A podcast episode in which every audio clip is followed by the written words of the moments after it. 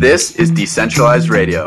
I'm Tristan. And I'm Ryan. The goal of this podcast is to help educate you on how to live your most optimal life. We will host industry expert guests to shed light on topics that matter. We are not gurus, rather, two individuals who have had to pave their own path to health and vitality, independent of the centralized systems that plague modern society. On today's episode, we interviewed in person uh, Colin, aka Arceris, in Wyoming. This is a great conversation. Colin is co founder of a Bitcoin mining company called Distributed Hash and has a really immense knowledge on Bitcoin mining. So we dove into that topic. I think you'll enjoy it. All right. Hello, everyone, and welcome back to another episode of Decentralized Radio. We are here in Cheyenne, Wyoming, live with Colin, aka Arceris. Is it Arceris? Right? Arceris, Arceris, either way. All okay. works. Where did that come from? Or that was. Uh... So, um, back in the uh, 2006, 2007 era, I was uh, playing Eve Online, which is a MMO, kind of like WoW or something like that. Um, and I and uh, I wanted a a character name that was hard to pronounce, so that it would be hard for people when they called me as uh, as primary. It would be hard for them to pronounce it, so people would get confused. It worked a little bit. It did, but uh, uh, when I uh, got into into this space, I had that Twitter account, so I just started using it, and it seemed appropriate. Uh, never thought I'd be on you know, having people actually having to pronounce it and then having, oh wait, I actually designed it to be hard to pronounce a little bit, but yeah. nice. Yeah, I always mix it up. I feel like, and yeah, the whole anon sort of anon world of of Bitcoin Twitter is, is really interesting to me. I feel like more and more people are are coming out, but then it's like when you meet people in person, it's like, oh, you're you're that guy, yeah, like you're that person. So it's kind of funny.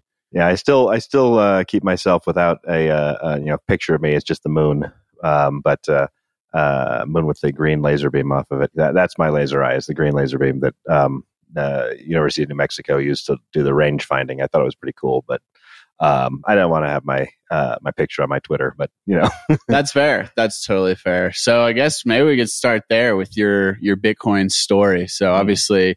You know, into Bitcoin mining and everything right now, active in the space. But yeah, how did you get into Bitcoin? How did you discover it? And uh, I think you have a pretty, I guess, uh, some mistakes or things you wish you didn't do that maybe you could shed some light on, as all of us uh, or a lot of us have with our Bitcoin stories. Well, if you don't have a if you don't have a good origin story, then uh, you're you're new to the space and you're lucky, right? So uh, uh I've told the story a couple times, but basically.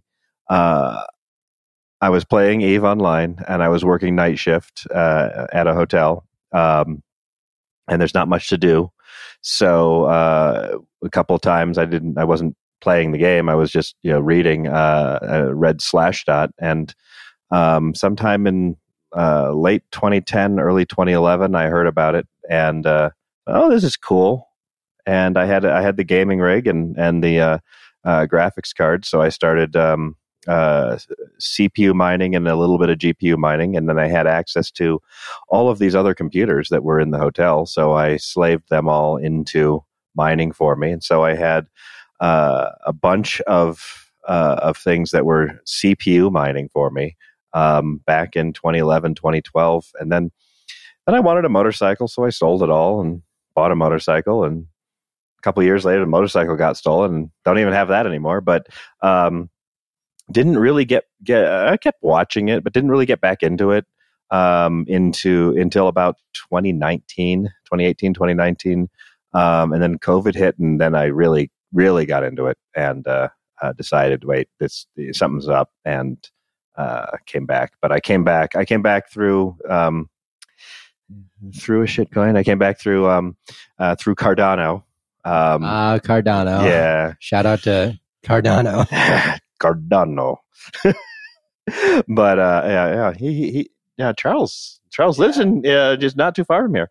Um, but uh, now I came back through Cardano and I, I realized what uh, what it was, and uh, I kind of um, uh, dumped all of that, turned it into into into straight Bitcoin, and then I joined the uh, the Twitter community or, uh, late 2020, early 21. I got on through Clubhouse, um, met a bunch of people there, and yeah, that's basically how I ended up, here. I guess. so wait, what was the name of the MMO you said that at the beginning of the story that you were you were getting into? Oh, at the- the beginning. Uh, the, uh, the the the memo. Yeah. Um, oh, I read. I, no, I read on Slashdot uh, about. Uh, so the Slashdot had posted the uh, white paper back then, um, and that's so that's how I read about it. That's what I learned about it. Um, uh, Slashdot being an old, uh, well, it's still around, a, a, a nerd website, a computer you know programming and and sysop website, and so I was just uh, that's that's where I read about it, and that's uh, um, uh, where I decided to start playing around with it and think it'd be pretty cool, and Yeah, Yeah, I had a couple friends that they got into it. I think around the same time. One of them actually just retired off of a bunch of it because they stayed in. But it, it's I, I mean, I I don't even think I was even aware. I was I was in high school, so I was just kind of doing my high school stuff then. But it, it's funny talking about talking about all that old. Well, like it was it was all uh, all the all the CPUs too. They're all Mac Minis. So Oh, I, yeah. I had about seventeen Mac Minis that were that were mining for for me, um, and uh, uh, and it's not this is yeah it's not apocryphal. I can actually point to the I can point to the uh, that, that was the transactions um, that I where I where I transferred it all. Um, but uh, uh, they over the course of about six months, it was it was a uh, it was enough to buy a, a pretty crappy motorcycle. Um, back then, I think it, when I sold it, it was um, 14, 15, something like that. Oh wow! Um, yeah, and then I like uh, then I bought back in, you know, much much much higher. how did your uh, how did your supervisor feel about you using all the computers in the?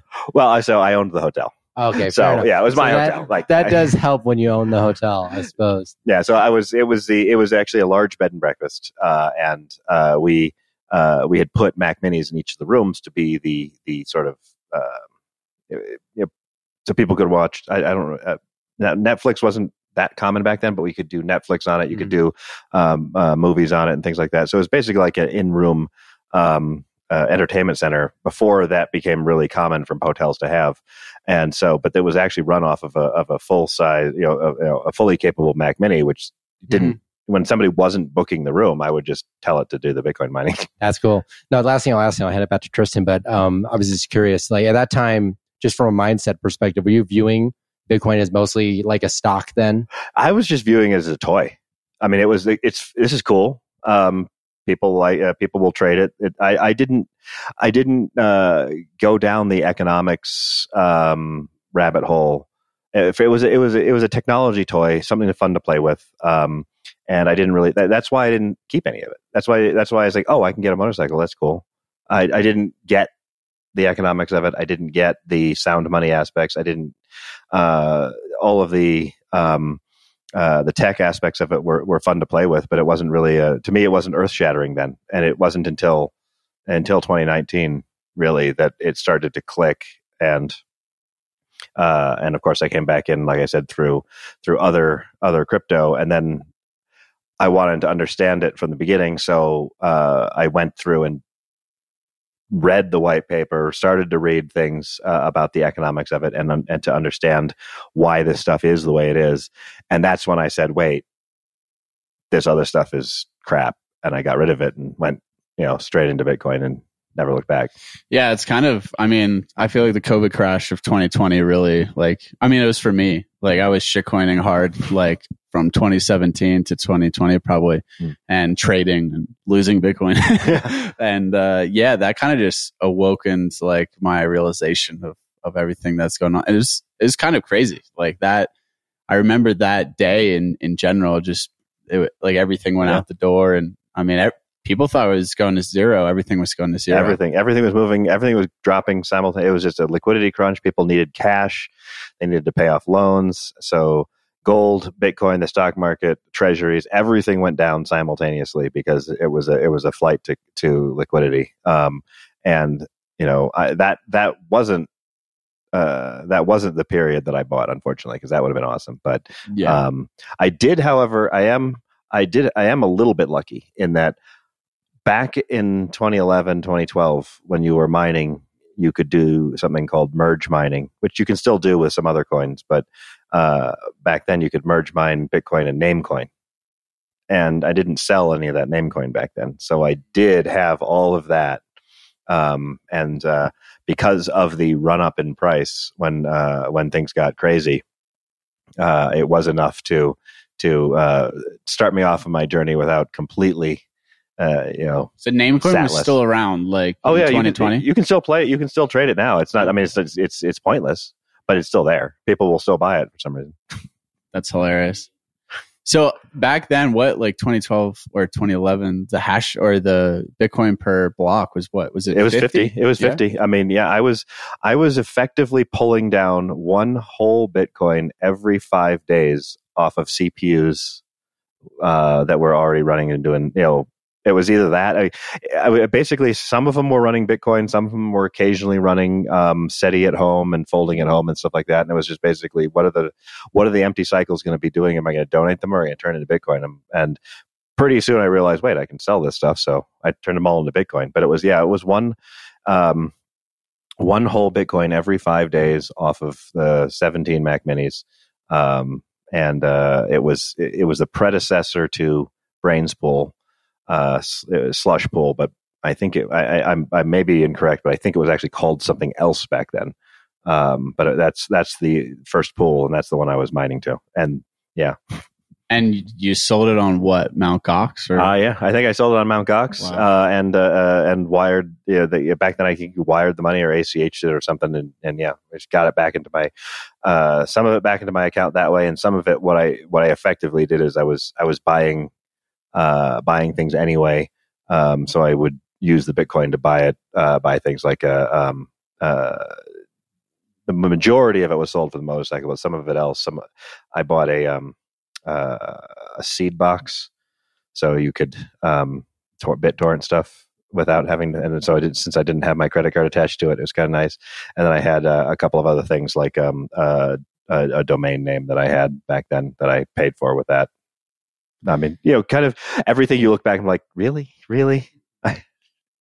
That's cool. Well, I guess. Well, it's cool that you're mining again now Yeah. in Wyoming, Mhm. and um, maybe maybe we do a little Bitcoin mining 101 because this is our first, for sure, our first this deeper discussion about Bitcoin mining in general. We've talked about Bitcoin a little bit, a few guests, but I feel like this is a topic that people don't understand. Uh, there's so much common Mhm. criticism from like Elizabeth Warren and the likes of um, about energy consumption. Uh, and you know, we're the reason why I asked, you know, the block uh, Bitcoin reward total is because obviously now that's a lot lower. It's Yep. what six and a quarter. It's a, yeah, six and a quarter now, and uh, I think right about this time next year it'll it'll drop to three Yeah. and an eighth. Yep. Yeah, the the next halving. So I don't know. Where do we start? How how would you explain, you know, how just Bitcoin is mined Uh-huh. or put into circulation at a high level? So the mining is a mining is a uh, a great term that's absolutely horrible describing to describe what it is, but it's a great term in that um, uh, it's it's it's succinct.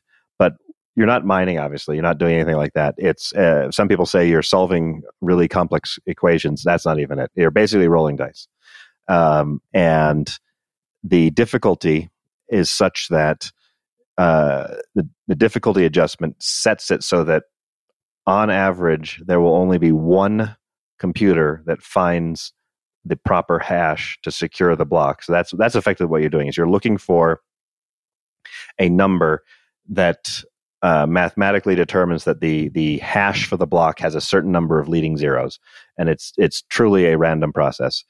And the difficulty is set such that one of those will be found roughly every ten minutes. So I have uh, machines that run ru- roughly 100 to 110 terahash. So that's um, 110 uh, trillion uh, rolls of the dice per second per machine. And um, yeah, there's uh, tens of thousands of those running, or maybe even millions of those running on the planet any one time. So you're talking uh, quintillions or, or septillions of rolls of the dice per second, such that only one of those gets found every 10 minutes. And once once that's found, the, the machine that or the, the the miner that found that block gets paid the reward. Usually, it's the pool because uh, people assemble to d- uh, defray their risk, um, and that's how that's what I do. So all of our all of our customers, all of our miners uh, go into uh, a pool, not necessarily the same pool. People can choose whatever pool they want, and you can move it instantaneously from one pool to the other. Um, but uh, and that process, the the in order for the machine to do that, those large number of dice rolls per second, it does burn a lot of or it does utilize a lot of energy. That's a feature, not a bug. It's necessary. That's the proof of work. The necessary expenditure of all of that energy is what proves that you have done the work so that it can't be faked. So if somebody were to attempt to fake it, they'd have to burn the same amount of energy. So there's there's no point in faking it. Uh, unlike say proof of stake, where the rules could be uh, you know, just changed based on uh, number of uh, number of votes you have. The proof of stake that that Ethereum has is a little bit more. Um, uh, a little bit more uh, uh, devious and, and not that's the wrong word i guess well designed than that but proof of stake really just boils down to the m- number of votes you have um, whereas proof of work does actually require the use of of energy which is why somebody like elizabeth warren would be against it because a she's against the use of energy in any kind and b she doesn't like that the use of energy is such that it prevents her from controlling the system her and her you know ilk so yeah, I mean that that that makes sense. I guess so. So basically, it's like game of odds. So like the more you have running, the higher odds of of getting that pool. yes Right. so uh, if your pool has the more the more hash power that your pool has access to the more likely it is going to be that it will be the one finding the block and then um, so for instance i i, I still use uh, and a lot of a lot of people it's not a dominant uh, pool but a lot of people still use slush pool or now braiins pool um, and they find roughly six seven eight blocks a day. So um, you know take that uh, multiply out not just the 6.25 but also the block reward which because of uh, uh, various various factors that block block reward itself is sitting at somewhere between 0.3 and 0.4 so you're looking at you know maybe six and three quarters uh, per block. And then it uh, the pool will take that reward and divvy it out to the participants in the pool with uh, respect to the uh, amount of effort that those uh, the you know, participants had uh, provided.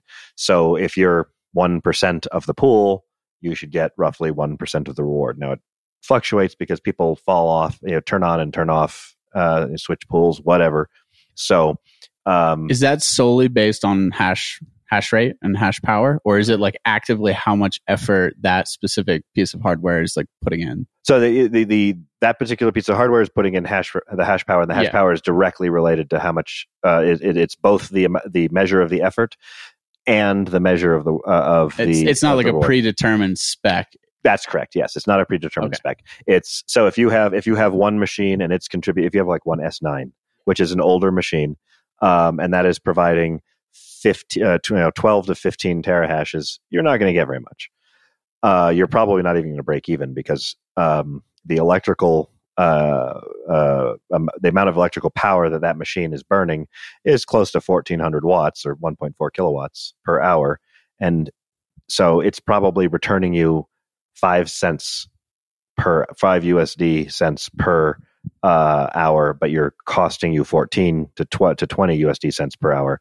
Um, unfortunately, we still have to rate everything in USD because that's what the power company wants.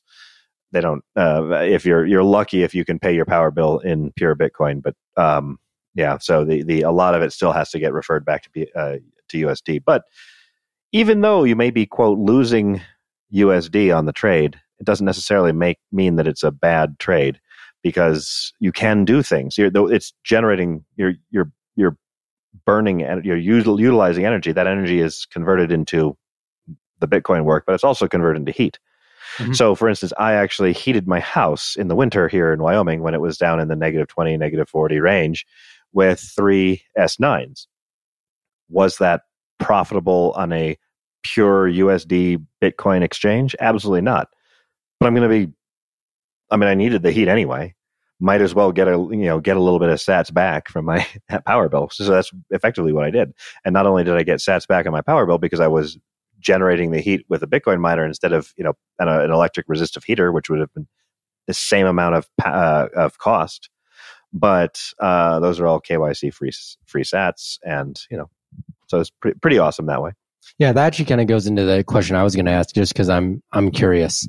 Um, we had someone uh, named Michael on the podcast uh, several weeks ago, and he was using uh, basically the the heat produced from from all this mining to heat greenhouses Mm-hmm. and i thought that that was like a pretty interesting idea so like what are what are some like practical applications for energy use and maybe we can sort of like dispel some of the stuff about how like the energy needed to Yeah. do it because i think there's just huge misconception um and also uh, people don't understand any of this Yeah. stuff anyways so kind of just like giving a high level would be good i think Okay. Well, so uh, what the Bitcoin miners produce what's called low grade heat, and that that just means that it's not hot enough to boil water. Okay. So you're not gonna you're not gonna use your Bitcoin miner to to make whiskey, or you're not gonna use your Bitcoin miner to um, you know to to uh, you know in in high level industrial processes you need that need a lot of focused heat. Um, but that doesn't mean low grade heat doesn't mean it's uh, doesn't that, that's not a knock against it because there's a lot of applications where you want low grade heat. One would be your domestic hot water. You don't want boiling water to come out of your tap when you turn on your you know to take a shower. You want it to be roughly 120 130 Fahrenheit. Um, well, low grade heat is perfect for that. Low grade heat is also great for heating a residential space or a greenhouse another thing that you that people have been using the uh, Bitcoin miners to do uh, is to make beef jerky. Because you're basically when, whenever you have a heating element you're drying things out. So you're and and the bitcoin miners are moving an absolute ton of air. So you have effectively um, a, a, a drying application. So you, another people are thinking about okay how well how do i use the miners to to do you know um, clothes drying which you could do. Now the starting and stopping and things like that make it a little bit more tricky because they, the miners don't like being turned on and off but that for space heaters in a house um, for uh, uh, a friend of mine uh, bikes and bitcoin will plug his uh, miners in directly into his central heat. So that's not even space heating that's actually you know central heat um, and uh, uh, you know use, doing it for for drying out foods for heating greenhouses um, and if you can convert the heat into liquid, you can actually put it into water and use it to, for domestic hot water and other other situations like that. Um, and I think there's at least one hotel in I think it's in Europe that actually does that for you know you could call it commercial scale hot water. Um, so I mean you're going to need you need to burn the energy anyway. So might as well have it you know do something useful also.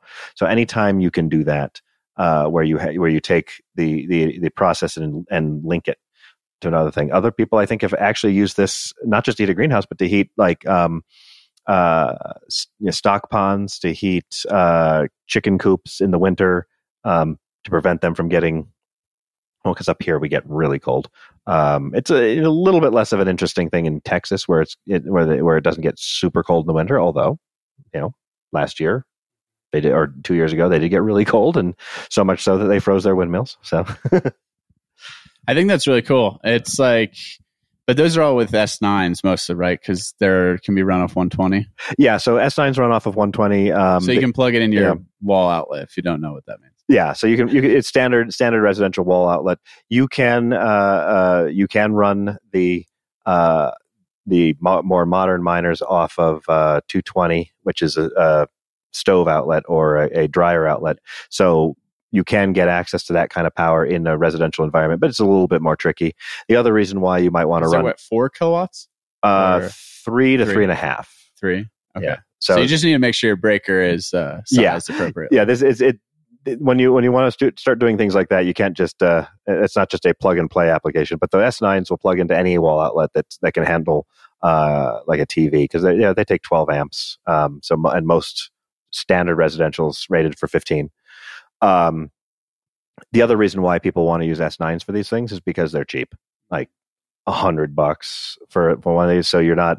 Whereas if you're getting a, an M30, uh, M50, S19, which are the current state of the art ones, yeah, they're a lot more efficient. Yeah, you'll you'll make a lot more sats off that than uh, you know for the same input, but you're also going to be paying. Well, you you can get M30s now for fifteen hundred bucks, fourteen hundred bucks, thirteen hundred bucks if you're if you get some used ones and you're willing to uh, uh, hunt. But uh, the the higher end stuff, you're still looking at uh, you know 1800 1900 bucks whereas you know s9 100 bucks 150 bucks you know give it a shot try it out not a, not a big investment and you don't have to do any work on your house because it's just plugging straight into the wall yeah, that's cool. And I know Ryan mentioned the energy consumption, but I want to talk about the semiconductors for a little bit, or the ASICs, um, it's just application specific ICs. So, you know, the semiconductor shortage mm-hmm. kind of inflated price is alongside the bull run. Um, but it, regardless, there's like these next generation, next generation. You're talking about going from what 15, 20 terahash um, per second to like over 100. Yep.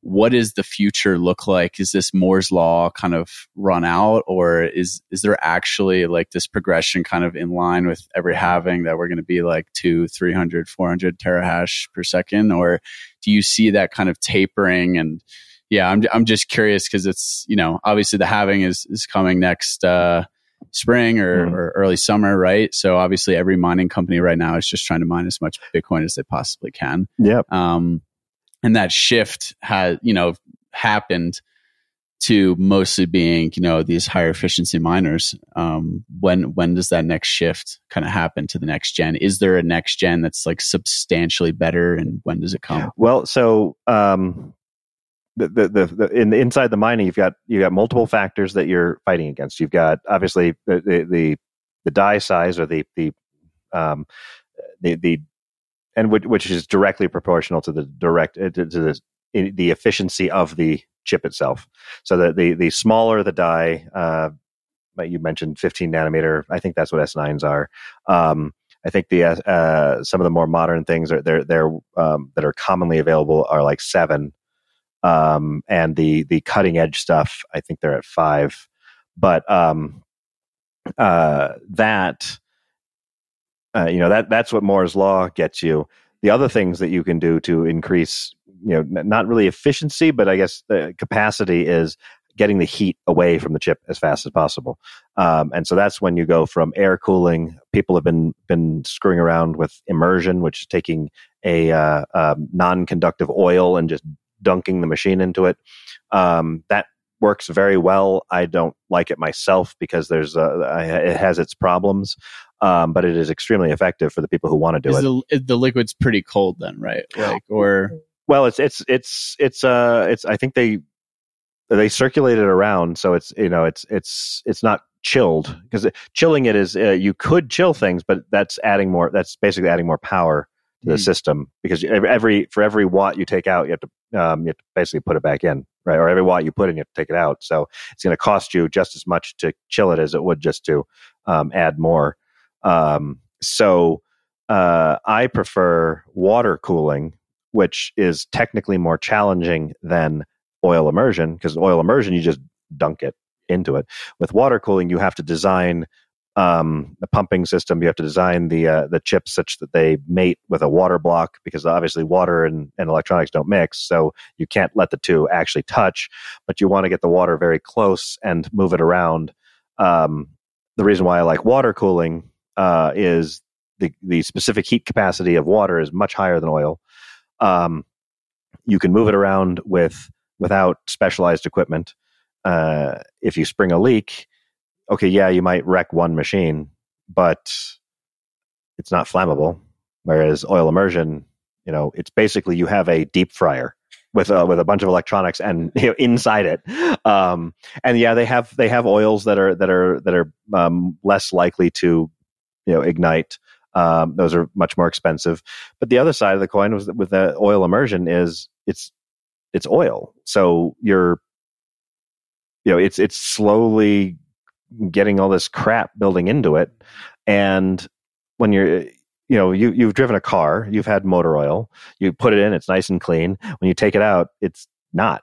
It's got all the engine stuff, you know, collected in it. Well, that happens with the with the immersion mining too. At the, the the oil has a life life cycle, and when you're done with it, now you have to dispose of all of this oil. Uh, that's not necessarily got pleasant. It's got probably got you know, uh, if there's lead in the circuit board, it's probably got lead in it. Although most things are not made with lead these days, but it might have um, copper and and uh, other other things that you don't want to just dump it on the ground. And if you did that in an industrial scale, the EPA might have something to say about that. Um, and you can't just burn it because you'd let all those things in the atmosphere. So what do you do with the used oil? Whereas in a, a water block immersion system, the, the water is never touching the electronics; it's just touching the copper block, and so it's a it's a lot easier to deal with. So you don't have you don't have a if you spring a leak, you're not you don't have to eh, have an environmental problem. You're not you know dealing with things that it might just go up in, in flames, and uh, uh, so I think and you with the water you can directly put it into a residential system, and if you spring a leak, you're not you know bathing in oil either. Does the oil like reduce the lifetime of an ASIC? No, I think it actually does increase it. Oh, Because- because the it's just the heat. It's Yeah. that heat. The Okay. the, the ASICs. The ASIC is the average lifetime? I guess you think.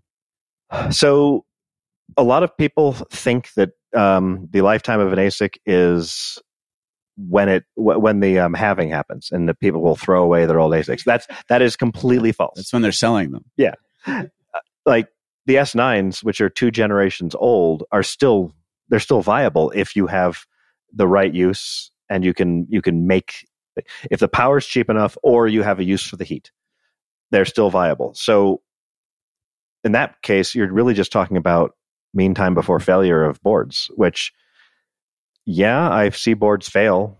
Um, when you have uh, when you have a, a mine with hundreds of machines, you're going to see some that fail every now and then. But we're not talking constant failures. We're talking like every every couple of months, I might see a failure, and usually it's the power supplies, not the hash boards. And the uh, so you can swap out the power supplies are a couple hundred bucks. You swap those out and fix them, and then the hash boards just keep keep chugging along. Um, I think in in a year and a half, I think we've actually had a total of two hard board failures, which were where they just popped. Um, and you know that just happened. So out of call it 250 machines, each with three hash boards, we've had two failures, two two boards, not two machines, in uh, in a year and a half.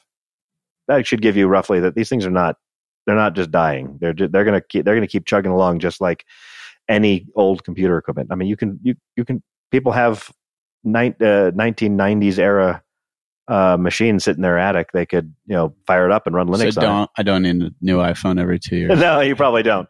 but yeah, it's a software. It's a software. yeah, and the and these things, the software just keeps chugging along. It's yeah, there's not nothing special about it. So going back to the next generation, like what? Yeah, what's what's coming?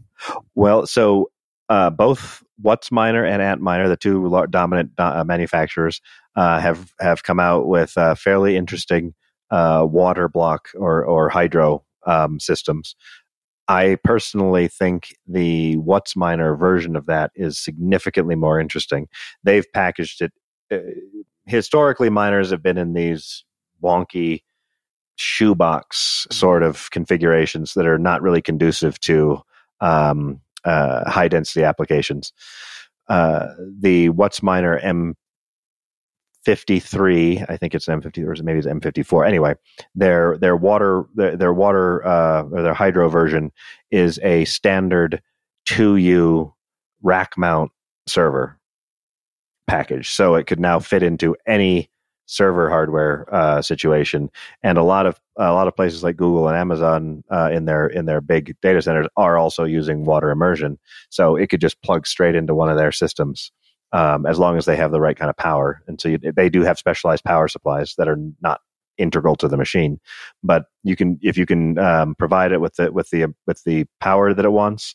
These things can just plug right in. And one of the things that they did is Heat Core is partnered with um, WhatsMiner, and they made a it's it's the size of a of a uh, hundred gallon water heater, and it has I think six or seven or eight of these um, 2U rack mount uh, packages in it, and basically can produce heat like a hundred gallon water heater, except off of electricity, and then it just pumps it pumps it around. And those are like 150 terahash per second, or Oh, I think those are 53, or are they in the 130s? So Uh, they're they're actually they're pulling six kilowatts each. So I think they're closer to 275. Oh wow. Um, Oh, But they're, they're with, is that with the cooling? that's what they, yeah, they need the Okay. cooling and all that. But they need, um, but they're they're pulling a lot more juice. So they, they you call it like two. So they're basically yeah they're, they're basically two and a half M30s Okay, for the for the power consumption of two. and that's out like now, or Uh, that's it's- out I've- soon. They no, it's, it, I well, I, I don't know if it's purchasable now, but I know that they're they're demoing it now. They they they they brought it out, and I saw a, a, a version of it last August at uh, Mining Disrupt in Miami, and I know that they in October they had the official release um, in uh, State College, Pennsylvania, and they've been. I think they they're partnering with a couple of the of the um, uh, hut manufacturers to see what they can do. I, I, I think you know upstream data. I think they've got their hands on some. Uh, I bet you some of the others have as well. Um, trying to figure out how to use these things because the other nice thing about having a package system like that, um, where it's it's uh, closed closed loop circulating water, nothing will get into it, right? So the air the air cooled systems are awesome because they're easy, but you're pushing air through it, so they're going to collect dust, they're going to collect dirt, um, cat hair. I've seen quite a few machines that were sent to us from people who are running them in their house that were just caked in cat hair. Um, but uh, you know the the the the chip boards, the ASIC boards, won't get any of that um, cruft on them with the water system.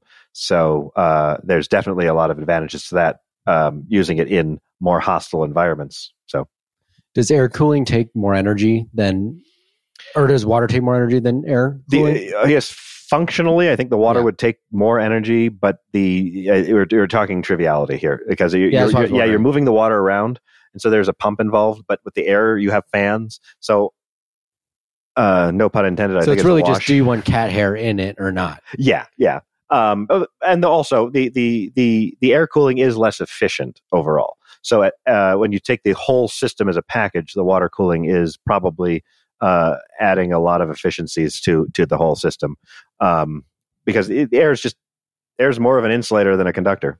So, No, that's cool. I was actually talking to a Bitcoiner last week who's building a data center, and he's like, "Yeah, we're gonna, you know, run our servers, but also mine Bitcoin," and, and that seems like the perfect application. I'm sure, like Amazon and Google, those Mhm. guys are thinking about that too. They're just Yeah, if not, they have the not telling us, probably, you know. oh yeah, yeah, and if they have the slots for it, might as well throw one in there, right? I mean, if they've got the if they don't need the server hardware, they can you know plug those in and do something else with it, and then you have the slots so you can move move them out. The other thing you can do um, uh, with uh, like if you if you have um, well if you're if you're making the wa- the hot water right you- you're going to dump the heat. So you just have the machines running all the time. So this is where uh, in a hotel environment i've thought i've thought a lot about this because i did have uh, the hotels. Um, had i been interested in keeping them i would have replaced the hot water heaters with these things because you basically just run them constantly. They keep the the the hot water at the at the at the exact right temperature. If they make too much hot water you just dump the heat into the atmosphere like you would do with an air cooled system anyway. But you also can um, make sure that the hot water is you know circulating around and it's much more pleasant and um, and you can actually do things like add the extra heat to uh, hydronic flooring. So if you have a uh, hot water uh, hot water system it doesn't preclude you from using it for residential air heat because you could put it into you know nice the nice water water heated flooring or um, even even things like uh, baseboard heating if they're run with uh, hot water That's really cool. I guess uh, from the, also the semiconductor perspective, you know, I don't know, are WhatsMiner and minor like are I'm assuming a lot of these companies are either in China or Taiwan. Is that like a large concern in like the consensus like US miners cuz obviously it's a large concern for everybody I think in the semiconductor, you know, political world of things right now, but I'm curious how that angle is formed from the mining Uh, coalition. I would be. I'm very concerned about that. Um, I'm not. I'm not on the uh, on the production side, but uh, as a as a consumer of those things, I am very concerned because, um, like you said earlier, when the when the chip shortage hit, I mean, you couldn't get the things, um, and that's just because the all of the chips really are coming through the, all the fabs in in Taiwan. There aren't any uh, U.S. producers yet. Uh, I believe Jack Dorsey and Block are trying to to remedy that um, internally.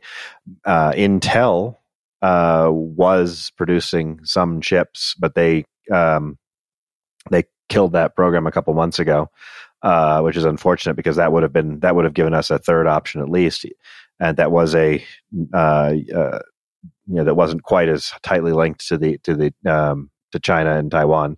But uh, yeah, if there's if there's political unrest in that part of the world, then yeah, getting getting new machines will get more difficult. Um, if there's uh, if, if the if the companies involved decide to shut it down um, and not give Antminer or WhatsMiner fab space, then you know miners get get harder to get uh, get harder to get access to, and prices go way up. But uh, at the same time, when prices go up, old miners get more profitable and can be put turned on. So um, yeah, that's kind of how I thought about it because like China's China's so weird with like their stance on on Bitcoin. Obviously, a huge percentage of the hash rate like was there, yep. and now I guess we don't really know. I mean, maybe you know better than I, but obviously that went down a lot.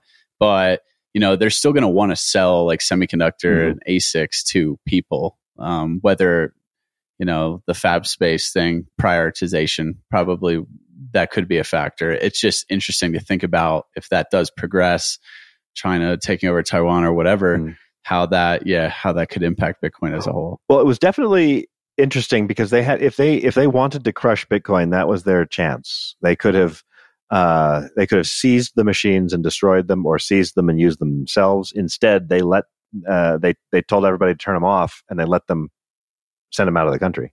So uh, they they either they were not thinking like getting rid of Bitcoin. They just wanted to get rid of Bitcoin on their shores, or they uh, um, uh, you know, they just hadn't thought that completely through, or or maybe they just didn't care and they just didn't want it in their country. But they um, they let those machines leave leave China, and uh, so a lot of the hash rate moved uh, well to here, to Kazakhstan, to other to other countries. Yeah. But is is there still like a good chunk in China? Just oh yeah, yeah, oh yeah. Right. There, a lot of uh, the, the the the stuff that stayed in China went underground. Uh, at least at the time, I think it's it's gotten their, their restrictions on it have have eased a little bit as, as I understand. But um, and so now there's more uh, clear cut hash coming from China. But at the time, everybody said, "Oh, China went to zero. I was like, "No, it didn't. They just they just stopped purporting they were from China or using things like VPNs and, and other such things. Yeah, I mean, I actually didn't know much about that, so that was like totally blowing my mind there a second ago. I mean, I, I guess actually like mine's more of like a, I think for for the lesser knowing people because I, a lot of like I mean, I read Tristan's book Bitcoin Beef. I was talking to my dad about it. Um, some friends of mine who don't really look at it as much more than than a stock. Mm-hmm. How do you like? I would sort of like look back on. I was asking on your personal journey, like in 2019. How did how did that come about for you? So that like you looked at it in a more practical fashion. I think it's more. I think I think people are thinking that way more now after yeah. 2020 than they were maybe before that. As far as like decentralization of their like just in like money and all this stuff and different different stuff in the dollars like coming down and all that stuff. I, these are all things I didn't think about until I read Tristan's book. But it's it's sort of like a question of like how do you get um, how did you get to there mm. from like a practical a practical standpoint? Well, I saw it um, because I, I when I came back into it, I jumped into it uh, feet first onto the economic side, and um, I, I, guess yeah. too just to couple on that because this is like something that I mean people are going to probably shit on me in the comments or whatever, but it, like I've I mean I fell into a bunch of shit coins too, probably like everyone did at some point. I had Cardano, I had Voyager. I had um I had some really fun ones. Doge, that was just for fun. Everybody's got But everyone's got Doge. But but sort of like why is what makes Bitcoin the king of that stuff? Like what because there's like so many other coins. so like why is like why is Bitcoin like the big dog? And actually, where does Ethereum sit with that now? Because I've heard that go back and forth with like people before in discussion. Well, Ethereum is still second to to Bitcoin in terms of uh, market cap, anyway. But um, so th- that's a that's a very big question. Why? One of the reasons why Bitcoin, yeah, yeah, one of the reasons why Bitcoin is at the top is um, it has the the hard cap of 21 million. So it's it's got that uh, absolute scarcity. It's not there yet. I mean, it won't it won't technically get to the full uh, the full uh, emission of all of its um, coins until 2140. But um, because it's an exponentially decaying curve uh, where it's halving every four years, the uh, we're at over 90 percent now. So within 10 more years, that's uh, you know two and a half um, more halvings. Uh, we're going to be something like at 99 percent uh, or or uh, you know very very the vast majority of it's going to be out there. So the the tail emission of it will be will be effectively negligible at that point. Um, the fact that you cannot change the economics of Bitcoin without having effectively everyone else in the network agree, and so let's say somebody wanted to double the supply, go from 21 to 42 million why would anyone agree to that? The only way that they're going to get a hard fork to survive, and a hard fork being where they get they they they create their new rule and and uh, take the chain and move it to a, you know create a secondary chain or a rump chain that comes off of it. Um, the only reason why that would become dominant is if the majority of the of the um, economic value also moved along with it. But everyone else there's no way to make that change such that it benefits more than half of the people durably.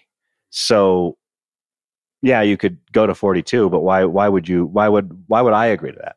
Why so because because of the game theory, Bitcoin isn't technically speaking, Bitcoin isn't all that interesting. It's got I mean there's aside from the fact that the guy solved basically um, two Nobel Prize winning or Nobel Prize worthy um, problems. Uh, but fundamentally, it's not about the tech, it's about the game theory. It's about the fact that um, Satoshi, whoever he, she, they were, they have the game theory so solid that nothing can change without everyone else agreeing, but nobody else is going to agree because it will uh, it will damage their position. So all you have to do to expect Bitcoin to work is expect that everyone is in it for themselves. Now, you can have altruism in that system, but simply the fact that you're not depending on the good graces of other people, that's enough to make it work. Whereas something like Ethereum, um, they had the DAO hack, and which I would say is a misnomer. It wasn't a hack at all, but um, they rolled it back. Well, how could they roll it back? They could roll it back because enough enough of the dominant players could roll it back. They proved that, that their economic um, underpinnings are not solid; that they can change them. Bitcoin can't do that. That's that's fundamentally the thing that makes it makes it so solid, and that makes it look more like a commodity, more like gold than a stock. And it, similarly, Bitcoin doesn't pay. It, unlike a, a, stocks, technically can pay dividends. Not all of them do, but they they they can pay dividends. Bitcoin can't. There's no there's no economic value in the future to a Bitcoin other mm-hmm. than the fact that other people will want it. The, fundamentally, that's the same with gold. All all value is fundamentally extrinsic. There's no such thing as intrinsic value. People say, oh, gold has intrinsic value because it's gold. No, it doesn't. If I put you on a desert island with a metric ton of gold and no water, how much gold would you give me to give you water? That gold is worthless. The only value, all, um, all value, or at least economic value, is exchange value. So Bitcoin's eh, Bitcoin's value is because other people value it. So if if everyone else in the world decides that Bitcoin is worthless, okay, well then it dies. Well, fiat money is the same, gold is the same. Um, any anything out there is has that uh, uh, problem. So if you have a money that can be artificially inflated, though, that makes it that makes it weaker. So you can you can you can sort of steal from the future exchanges for yourself, but you can't do that as easily with gold, and you certainly can't do that very easily at all with Bitcoin. So I think that's a really that's a cool way to put it. I think you know, obviously, given the environment, can dictate, you know, what gold is used for jewelry mm. or semiconductors. But Bitcoin also may have some contextual intrinsic value, quote unquote, right? And that's in, you know, its beneficial use in our power grid. Oh, yeah. yeah. Large flexible load. I think that's what it's denominated as now, right? LFL. so, yeah, maybe we talk about that a little bit because the energy consumption, I don't know what the network consumes annually now. I, when I wrote my book, it was like 150 terawatt hours a year. Maybe it's closer to 200 now.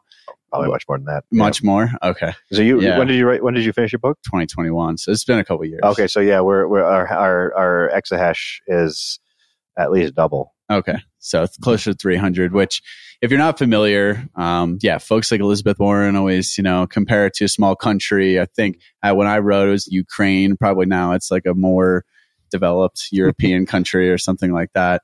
Um, but yeah, it's a lot of energy. But people don't realize that a um, a lot of that is you know sustainable or some of it's otherwise wasted mm-hmm. energy and then three more importantly is, is that it's a very flexible consumer yep. of energy so maybe shed some light there so when you're talking about large scale mining not not home mining not like one or one or two machines but more like you know a thousand five thousand machines um, technically you could do this with any data center but Amazon will have a problem. They can't have downtime. Yeah, exactly. They can't have downtime. well, so while it is technically feasible that Net, Netflix or Amazon could shut their computers off at a moment's notice, they're not going to wanna. Whereas Bitcoin miners, the value is in the uptime, but it doesn't specifically matter which uptime you get. So if the if there is a you, and you want the cheapest power you can get. So if you can get a discount on your power that makes it worthwhile, and part of the deal is you know we need uh, we need the power so you're going to shut off you're going to do it. Or you could have a, a situ- situation where you're running at like three cents a kilowatt hour and all of a sudden like you're in texas or something and they they they hit you with the for the next 15 minutes you're going to be at 45 cents a kilowatt hour something like that. You're going to shut off because all of a sudden they made your machines not profitable. So you and you can do that in a moment on on a on a dime like boom you turn them off um, granted, you probably not instantaneously, but you, you over the course of about 10, 15, 20 seconds, you can turn all those machines off, which means now you have taken that load and shunted it back and given that load back to the grid.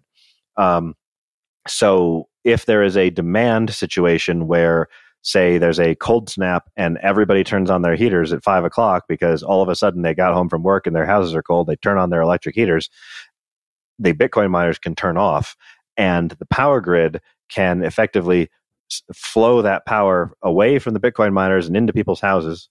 And then when they when when they don't need that uh, heat anymore, the Bitcoin miners can turn back on and pull that power back back to the Bitcoin mine.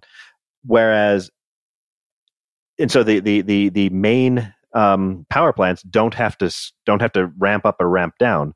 Turning those things on and turning them off can take if if they're if they're um, uh, even even yeah even gas fired plants can take hours they're not like turned on in overnight. And seeing things like nuclear plants, which are of course carbon free, and the fact that Europe is getting rid of, or at least Germany is getting rid of them, is absolutely stupid.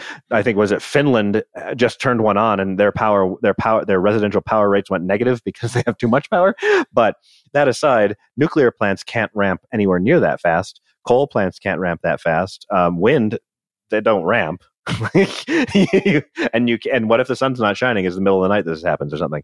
Um, so uh, the ability to have effectively a negative generator, right? So it's it's like a, a generator that you can get power up power up by turning off.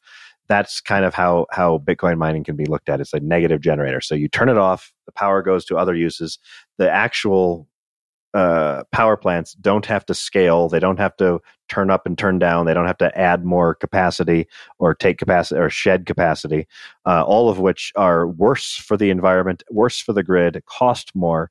So, uh, you know, effectively, large flexible loads or negative generators or demand response that Bitcoin can provide reduces costs for the end consumer, makes things more efficient allows you to level out the the fluctuations that um, uh, you know wind and solar provide, while at the same time, you know, provide providing uh, you know, stability for everyone. Yeah, I think it's like it's so cool to me that that's like an application. I mean, I think someone even said that on the you know reverse of that, it's like there's so much energy sometimes wasted that it's like they just need a resistive load. So mm-hmm. worst case, Bitcoin miners can just be like glorified toasters, but yep. then you can monetize that, which is funny. But well, and the other thing you can do is that you said you're talking about um, wasted energy. Well, in in oil and natural gas yeah. mining, there's stranded energy in that there's there's these flares where there's literally gas that they can't capture either they're too far from a from a, a, gas line or for whatever reason they can't use it you can plug bitcoin miners into those uh, with a genset burn it from natural gas into yeah into carbon dioxide use that energy for the bitcoin mine um, and and recover it. Whereas previously all you were doing was literally lighting it on fire. And one pushing the nat- um, the the uh, natural gas through a genset is significantly more efficient than just burning it because the uh, you're talking 99% versus 95% or even maybe it's higher than 99% but you have a flare that's getting blown around by the wind. It's leaking some methane anyway and methane uh, is a hundred times worse for uh, greenhouse uh, yeah it's 100 times more greenhouse effective than carbon dioxide. So turning it into carbon dioxide is a net is a massive net benefit at least uh, that's what people who are smarter on this tell me. Scientists. Yeah. Yeah. But so why wouldn't you do that? And the other people people say well what well if you're doing that why don't you just plug that power into the grid? You can't. It's not the same it's it's it's not you can't just plug random uh, power into the grid. And a lot of times these things are too far away anyway. Yeah. yeah, it's an infrastructure problem. I think people don't understand that. They also don't understand uh, just resistive losses from transmission. Yeah, yeah. Like the further something is away, the more electricity is is wasted or mm-hmm. power is wasted, power is lost. Um, how often are so you're saying it's only big scale mining companies i know like ercot energy reliability council of texas obviously is is working with you know riot and mm. the big boys down there and they had you know a, a great example i think was last winter where they you know returned megawatts or maybe it was even a gigawatt back to the like, yeah was riot is, is gigawatts yeah gigawatts but there's a couple gigawatts back to the, it was enough like uh to heat like 500000 mm. homes uh, which is amazing. But I guess, you know, I think including myself, you can all, often, you know, romanticize this and talk about this a lot, but like how often is, is this actually happening? Like how often are Bitcoin miners like going offline?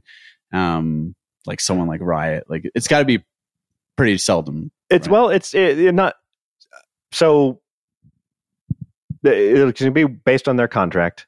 Um, so it, you know, five five percent might be a little high.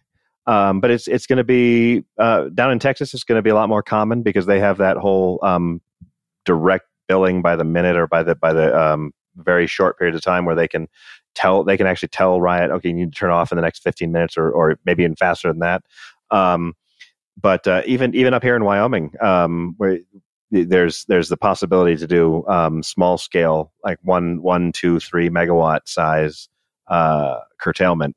Um, and in that case, uh, it wouldn't be very often. But uh, uh, you know, places places like Texas, it's it's like you said, it's going to be when there's a weather event. So. 99% of the time that it's you know clear skies everything's going great then they have a, a hurricane or a, or, a, or a, ice storm or something like that and they need the power um, that's what it's there for so actually I, I kind of have a question too and and you definitely would know more about this than me um, but I, we last night at dinner we were we were all having dinner and we were trying to talk about between Bitcoin and like regenerative ag and sort of going back and forth and sort of how those sort of ideas sort of intertwine and stuff like that. And a lot of regenerative ag uh, from discussions I've had with farmers and we spoke to uh, someone named Cody up and or uh, spoke to a couple people um, about just how difficult it is to do on like a mass scale. But I guess my question with like this type of stuff, we're talking about all the energy applications. But the question is like the people that control all these things that could make the changes necessary to put Bitcoin in a place mm-hmm. where we could have like it put back energy into the grid and all that stuff. And there's all these things with um, like green energy with like solar and wind that we've sort of been talking about. And actually, re- recently watched an interesting documentary on nuclear talking about how talking about basically the pitfalls of wind and, and solar and mm-hmm. there's a lot. Um, but sort of like how how does that work on like a larger scale?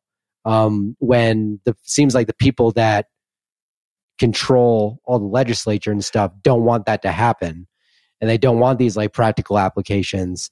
How does that work? Is it like sort of more localized level? And yeah. sort of like that. And i only brought up regenerative ag because that's how it seems to be like with those operations it's like we just need more localization of that. Would that be similar to Bitcoin or?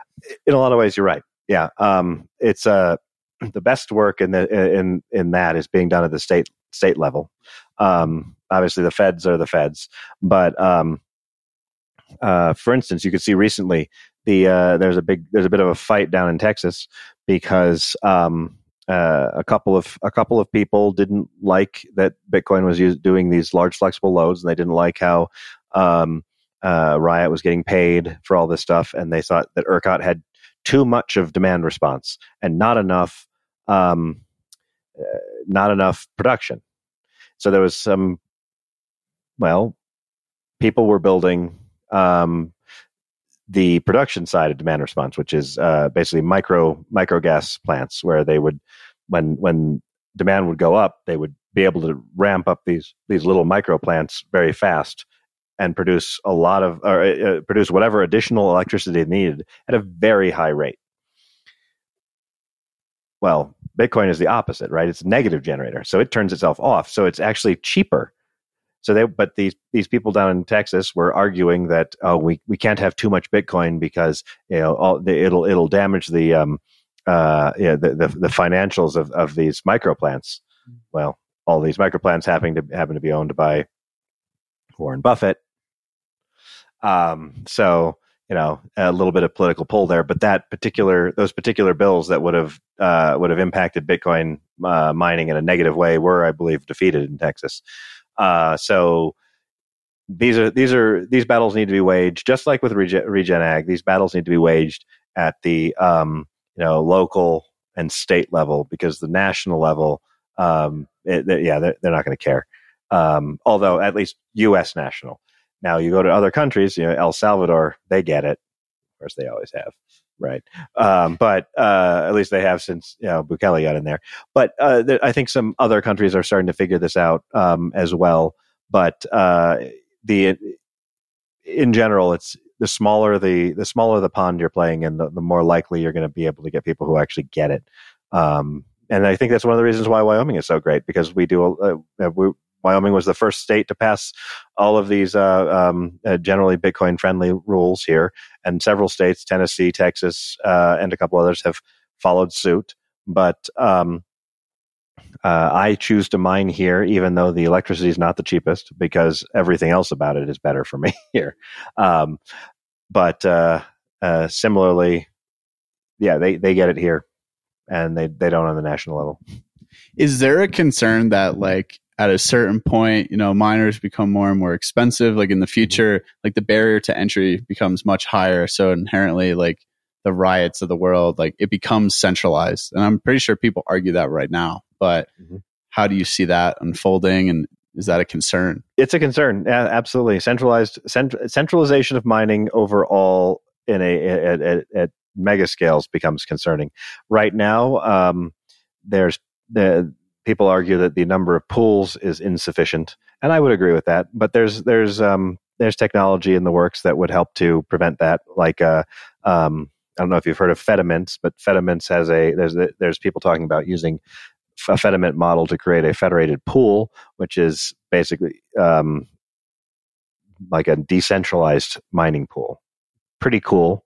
Um, gets rid of some of the problems of pool centralization since it's decentralized pool. Um, but that doesn't actually stop the problem of the you know riot and um, uh, marathon and others having a huge amount of uh, actual just machines centralized. We were given a bit of a boon boon on that when things like Core Scientific, um, Celsius, and others went bankrupt because those machines are going to be um, dumped on the market. Now, a large number of them are going to be snapped up by the big players, but a lot of them uh, will either directly or indirectly end up in the hands of smaller players.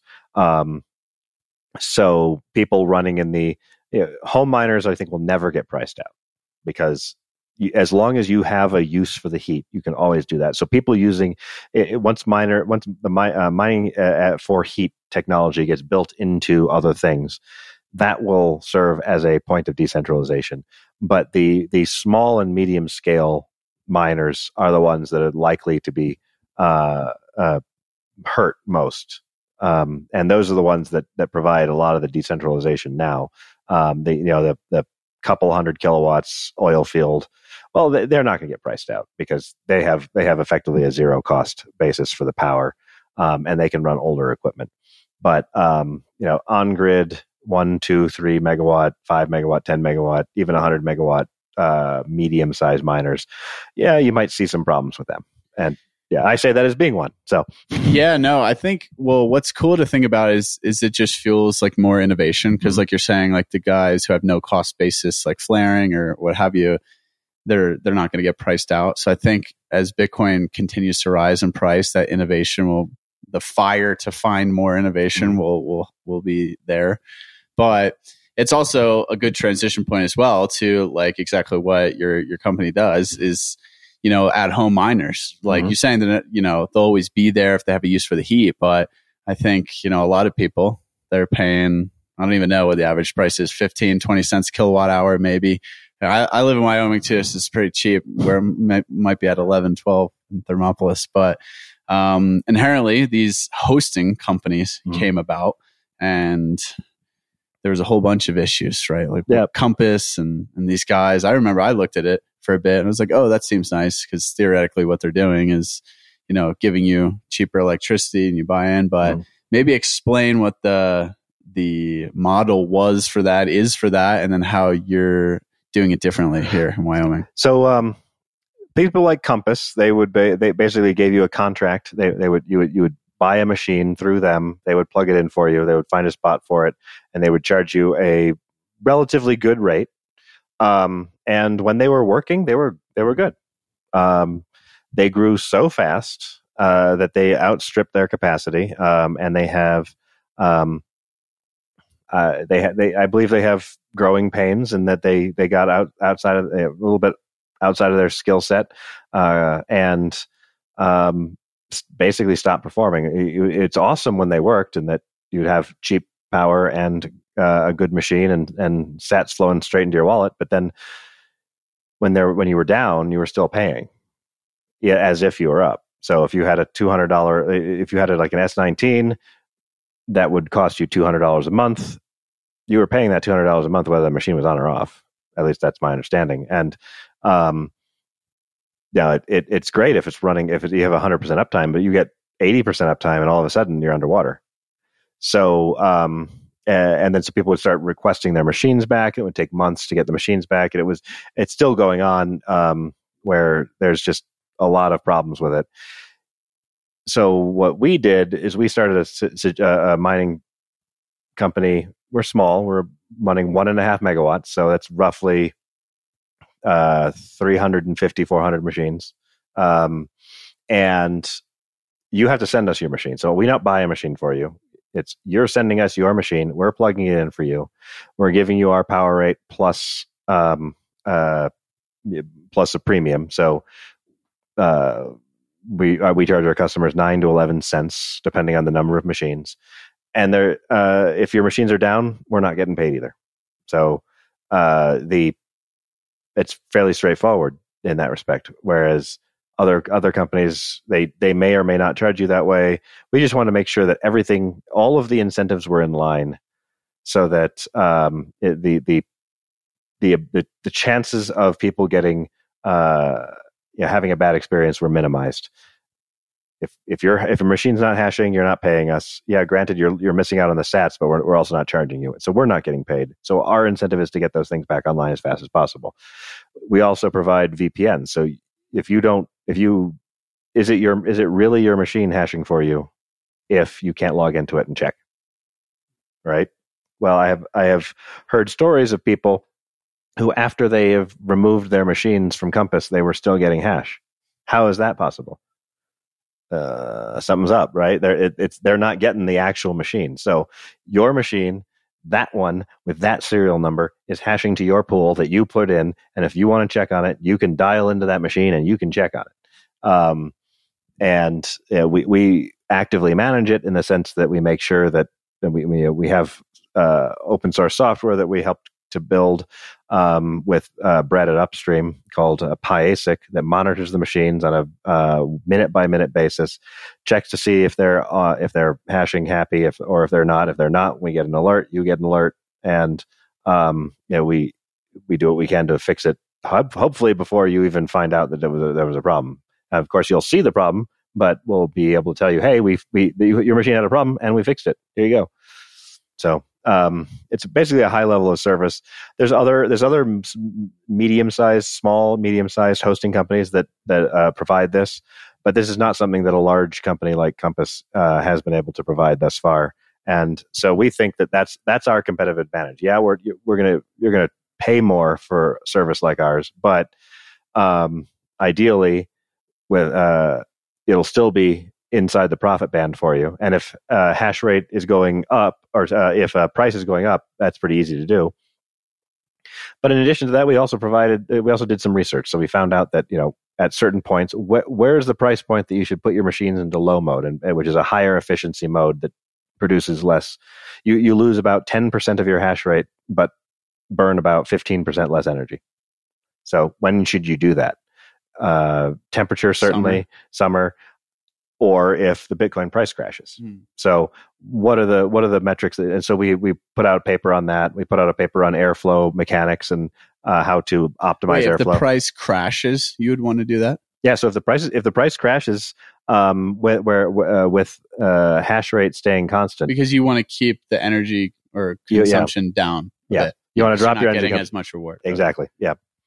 And of course, similarly, you can. Uh, does it make sense ever to put your machines into into like high mode where they're burning a lot more energy for a little bit more hash? Um, and maybe, probably not, in my opinion. But some people want to just. Eh, it's in that case, it's a trade off between capital and you can you can get more machines and run them at higher efficiency, or you can take this the fewer number of machines and just you know crank them.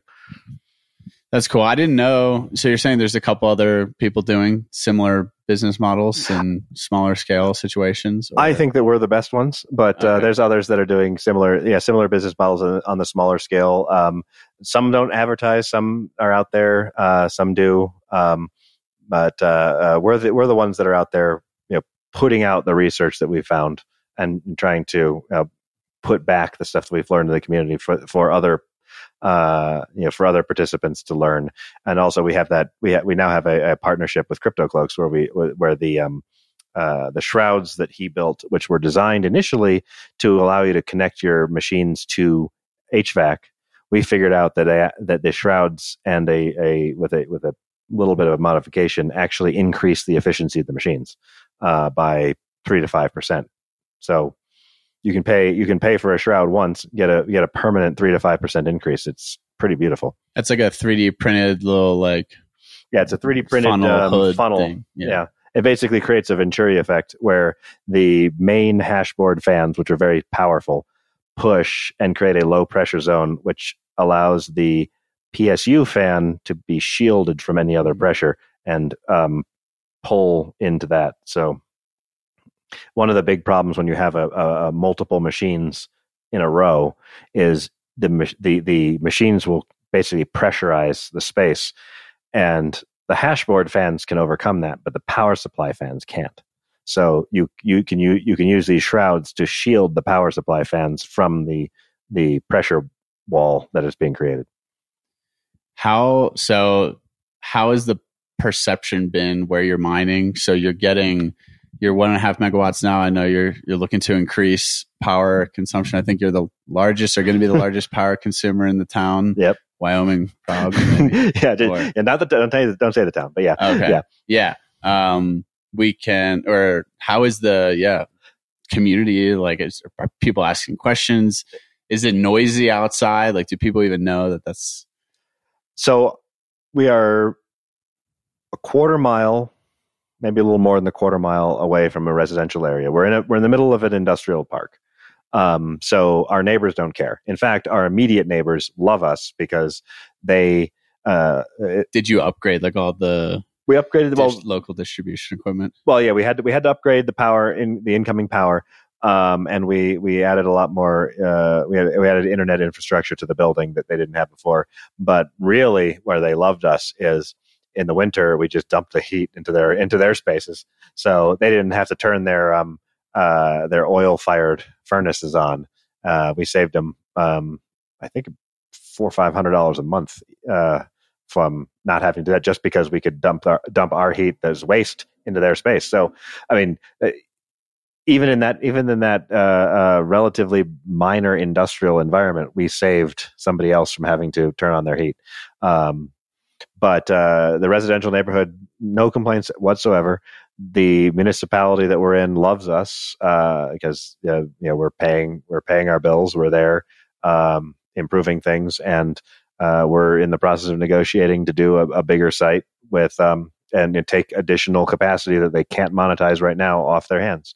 So um, overall, uh, it's been at worst neutral, and uh, when it's not neutral, it's been overwhelmingly positive.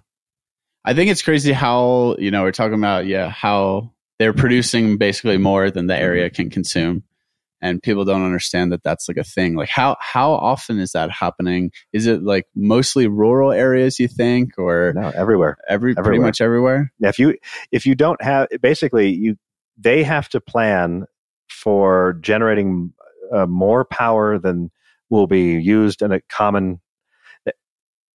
It's it's like You have to overcompensate all Yeah. the time. It's like you can't you can't build a bridge to to uh, uh, to just barely handle the weight of, of a single car.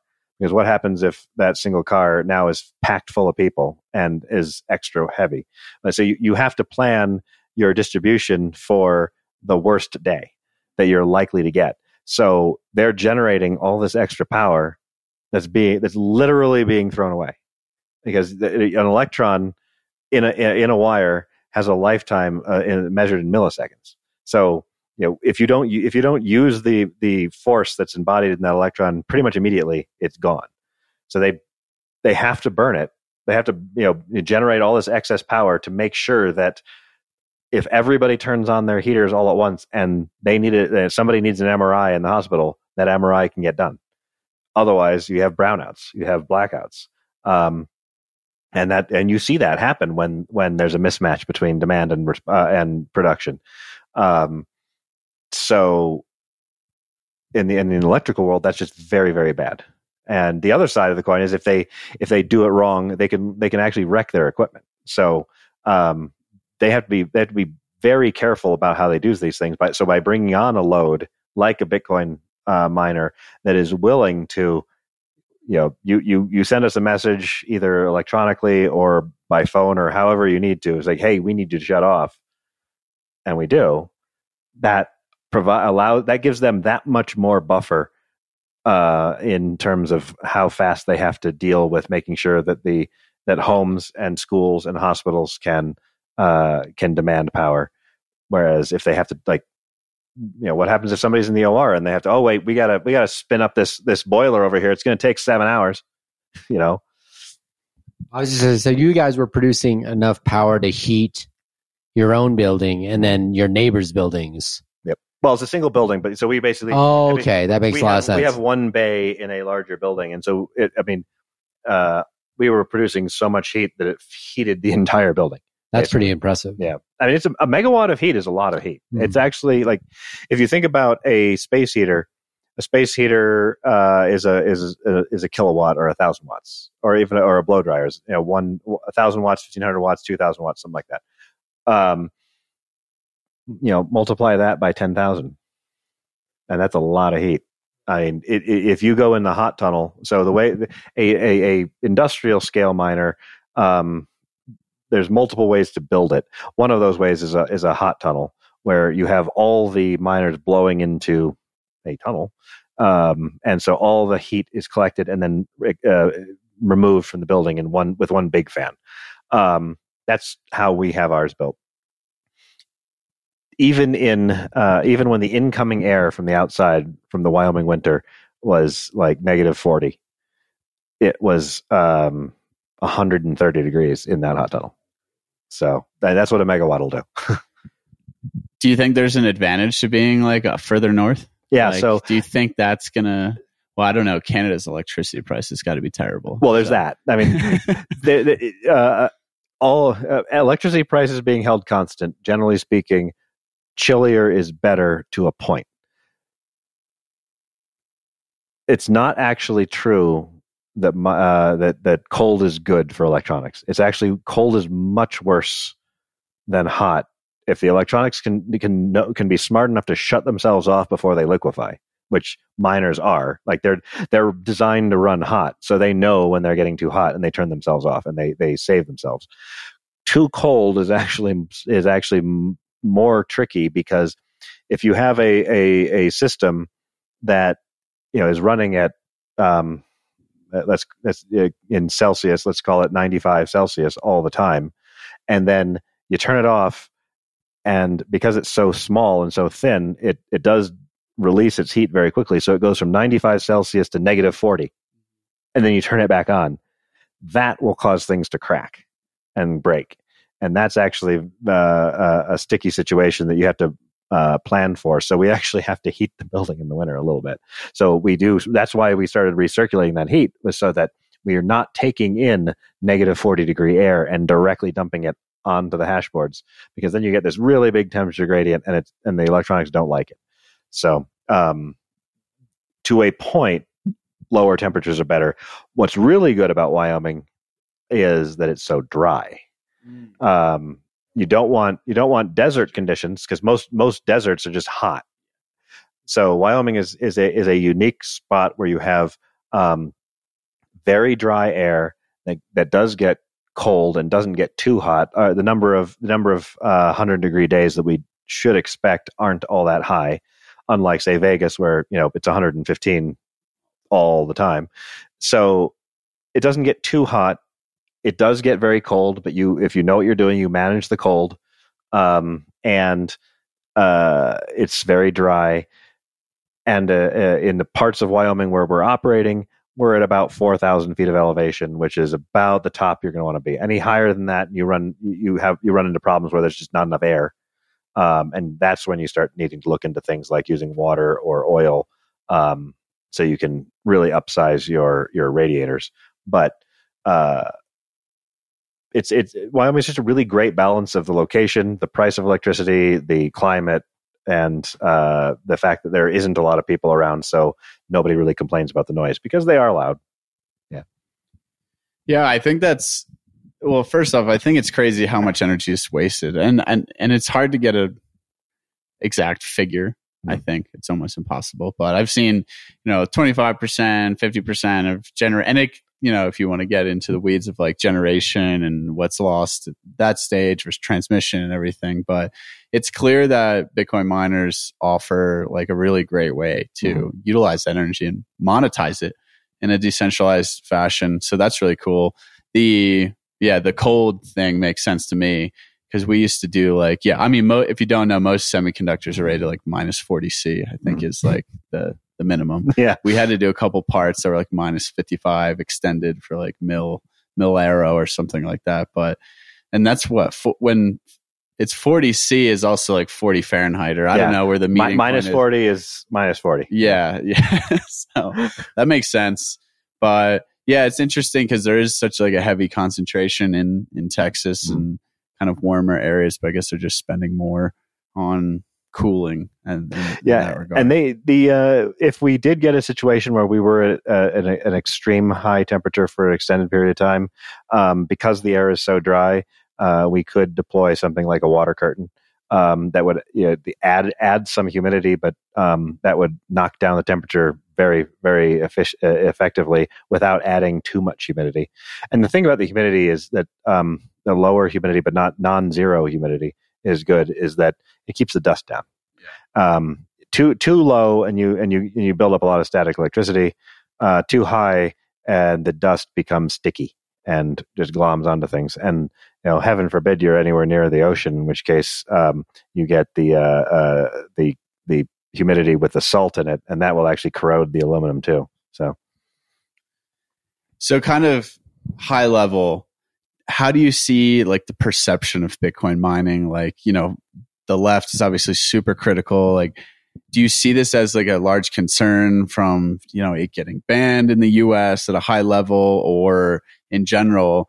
What do you think are like risks or common fears that people have about Bitcoin and Bitcoin mining that maybe are more um, truthful or than others? Well, the uh, it does use a lot of power, and if somebody were to set up a mine in a spot that isn't ready for it, then that could be problematic.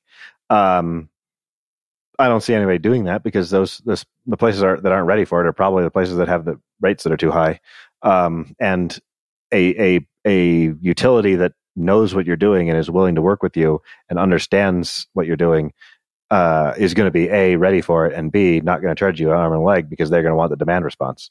Um, so the moment you can the moment you can do the demand response the moment you can do uh, you know load leveling for the grid um, you're not going to be raising the prices for homeowners. That's that, that's i think the biggest the biggest concern is fud around bitcoin miners artificially raising the prices for everyone else which is completely false because you're providing a service that the grid needs. And is it more expensive to let somebody buy power at a lower price or build another power plant because you need to meet a peak demand otherwise. Whereas the Bitcoin miners are basically paying for that power plant.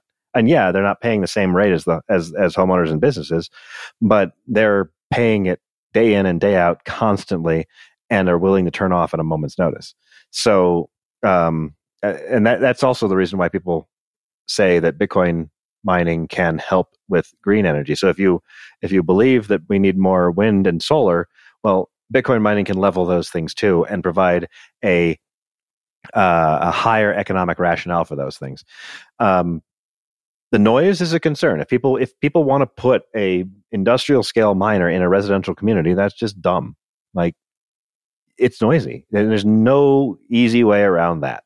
You can do mitigation and things, but real, realistically, you don't want to put these things in the middle of a residential community because um, uh, they well, that's where the people are. So put it put it near the substations. Nobody wants to live next to the substation. Put it next to the substation, or put it put it next to the power plant. I mean, the, the, the one of the best spots to do it is to just take the power coming straight out of the generator without having to transform it. Every single time you put power through a transformer, you have a couple of uh, you know a, a little bit of uh, of of inefficiency.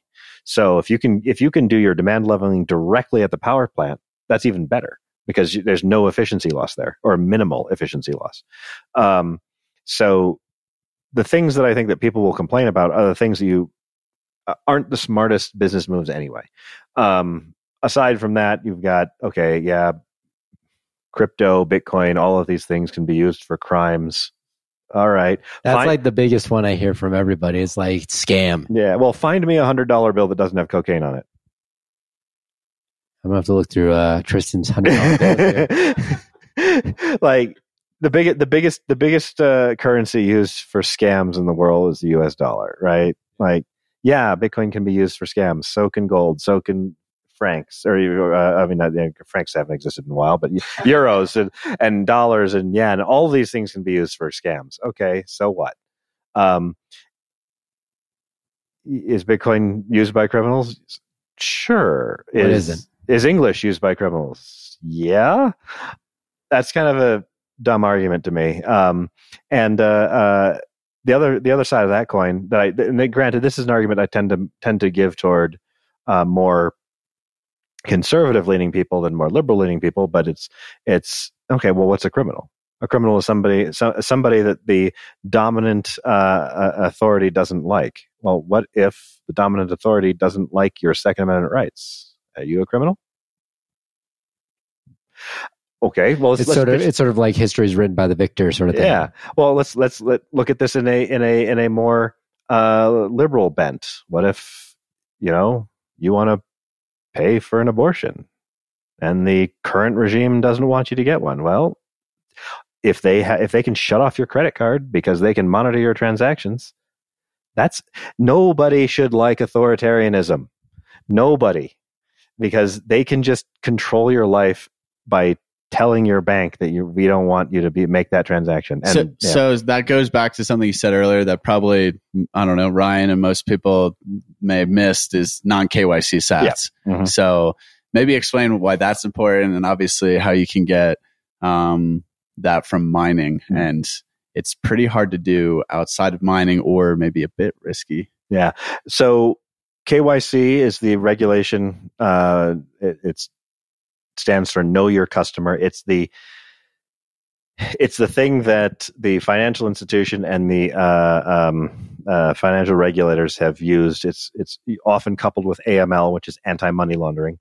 The uh, the concept being that every financial institution should know who they are dealing with and track the uh, the the flow of the money. Um, up until the past couple of decades, ca- you could always use cash, and cash is generally speaking significantly less traceable than anything electronic. Um, not that it's not traceable; it's just less traceable. If you have a debit card and you buy something with it, well, we can follow that money. We know the bank. We know who you who the the other the, the other side of the your your counterparty. We know their bank. Um, and all of those things. Bitcoin has the same problem. It's a public ledger. Literally everyone in the world who has a Bitcoin node can follow your money. But we don't know whose is whose unless the actual coins or actual sats are traceable to a wallet. So I have a KYC wallet, which everyone knows I've deposited into because I bought it off of and I bought it off of um, uh, Strike or whatever. So the whole everybody knows that those exist, and I may or may not have what's called a KYC free wallet, where there are Sats that are not directly traceable to me exist. Mining is one of the ways you can get those Sats because when you mine, at least at the moment, uh, you put in your email address, which could be Proton Mail, it could be uh, uh, it could be another anonymous email, and that's the only thing that traces you back to that. So if you have a, a if you have a throwaway email, um, and there's even ways of mining to a pool where you just put the the receiving address inside the um, the, the header that you that you program into the ASIC itself, so that you don't even need to have a an account. Well, those sats aren't really directly traceable to you because you you can make that address anything you want at any time. So because those are not traceable to you, they're money that you don't that nobody knows that you have. And this is not just about the government. Let's be clear. This is not about hiding from the IRS. This is not about hiding from the FBI or your, you know, ex in a court proceeding or whatever. You don't necessarily want your neighbors to know how much money you get deposited every month from your job.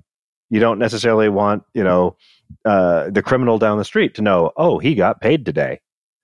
You know, that that the all of these all of these um, KYC systems uh, are giant honeypots, and are they're giant ways of people getting attacked by you know criminal elements, by unsavory um, scammers, or even by their own government if they decide they to say something that is um, against the dominant narrative that day.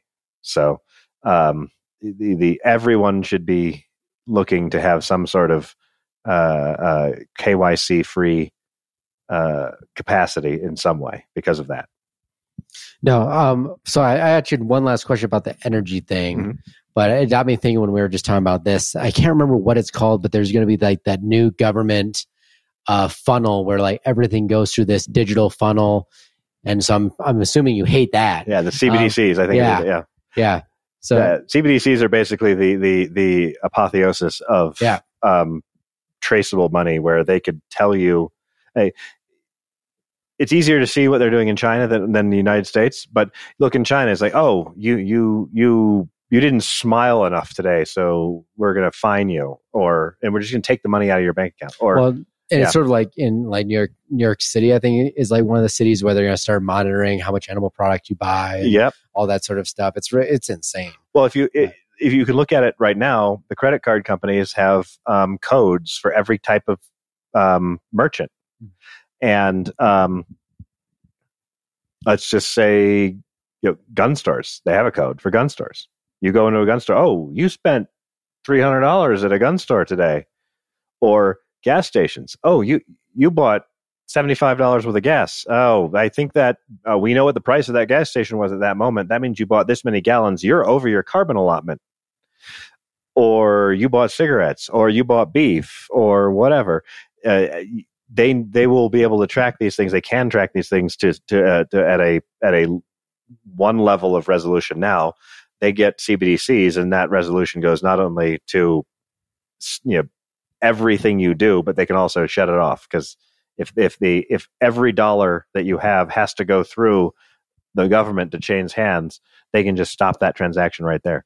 So interesting. It seems like all these things seem to be so far from what we were built on mm. as as an it, it's just like a whole nother discussion. But as far as the energy thing, I just I, I heard a stat that's completely wrong because I can't remember the actual stat, but it was something like that the power grid's gonna need so much X more power by 2050. And it was a discussion on green energy and how basically no current green energy, besides like nuclear, which mm. no one seems to be super mega keen on, unless you're in China where they're building like hundreds of plants in the next like 15 years or something like that. Um, but like you're not going to be able to X energy with solar or, or, or wind. Uh, yeah. And actually, there was a really good um, comparison when they were comparing like you could have 500 acres of solar and you would produce still a hundred and a hundred times less energy than like one nuclear plant or something like that. But do you see like Bitcoin fitting into like helping fill that gap of energy being put back into the grid for like future energy needs? Because like those are only going to go up. Mm-hmm. So what what being a demand response system uh, and a a um a, a way of monetizing difficult to monetize project uh, projects um, Bitcoin will be able to play a role in that respect. In terms of um, will it will it cause us to need more energy? Yeah, but that's okay because it's levelized energy. So the um, like we had talked about earlier, in order to provide um, you know a this level of energy, you need to be able to produce this much energy. So you have to build all this. Well, if you have the ability to compress that because you're always running at a higher level, and because the Bitcoin can just drop the floor out, and so now you can all of a sudden have that gap there, then that will allow us to basically do more with less. And so, what seems like inefficiency to some people is actually it more efficient overall. It, one problem with the word efficiency is it def, its efficiency requires a purpose. So is a Ferrari efficient? It will get you from point A to point B really, really freaking fast as long as you have a road. Is a Mack truck efficient? What's your purpose? Are you trying to get from point A to point B really freaking fast, or do you want to haul a bunch of crap? What about uh, a, a deuce and a half? Well, a deuce and a half can do it without a road, or a tank can do it without a road. So efficiency is about what it is you're trying to do and how well you can do that thing. And if you if you optimize for one type of efficiency, you effectively de-optimize for other types of efficiency and you make yourself more fragile. So the moment that Ferrari hits a pothole, that's a pretty expensive mistake. Whereas if you have a deuce and a half and it hits a pothole, do you even notice? right? Like, yeah, I, th- I mean that just sustainable that like mm-hmm. encapsulates what's wrong with just like sustainable the whole green ESG movement I think cuz yeah renewable and uh, renewable sources like wind and solar yeah they sound great on paper but they're really actually only meant to work in a kind of decentralized fashion yeah. I think and they're great for for homesteading and you know if you can just put them on places like roofs that just don't occupy otherwise like areas of, of space and land, public land. Yes, there's nothing wrong with solar and wind. It's the, the problem is using it or t- it's attempting to use it as a base load. Like, and Marty Bent talks about at this. scale. Yeah. yeah.